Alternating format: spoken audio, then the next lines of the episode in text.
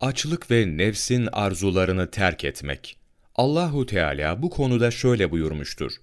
Muhakkak sizleri biraz korku ve biraz açlık ile imtihan edeceğiz. Sabredenleri müjdele. Bakara suresi 155. ayet.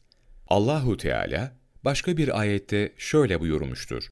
Onlar kendileri ihtiyaç içinde olsalar bile başkalarını kendilerine tercih ederler. Haşr suresi 9. ayet.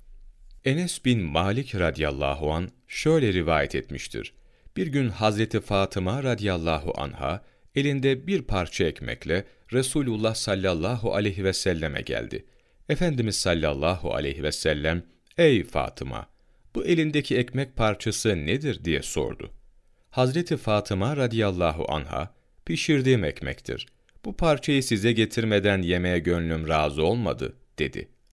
Resulullah sallallahu aleyhi ve sellem, ''Şunu bil ki, üç gündür babanın ağzına giren yemek budur.'' buyurdu.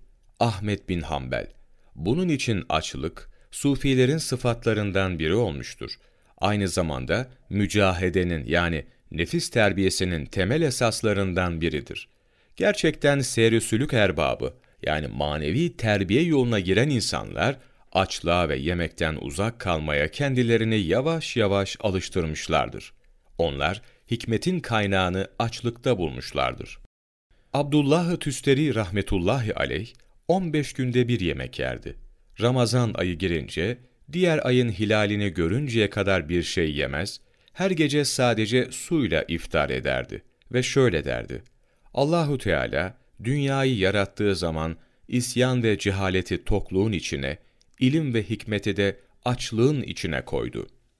Yahya bin Muaz radıyallahu an demiştir ki, eğer açlık çarşıda satılan bir şey olsaydı, ahirete yönelmiş kimselerin çarşıya girdiklerinde ondan başkasını almaları uygun olmazdı.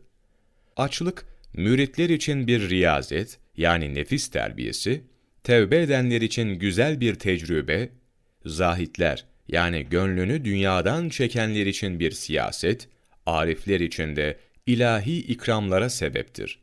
Abdülkerim Kuşeyri, Kuşeyri Risalesi, sayfa 314-315, 27 Ekim Mevlana takvimi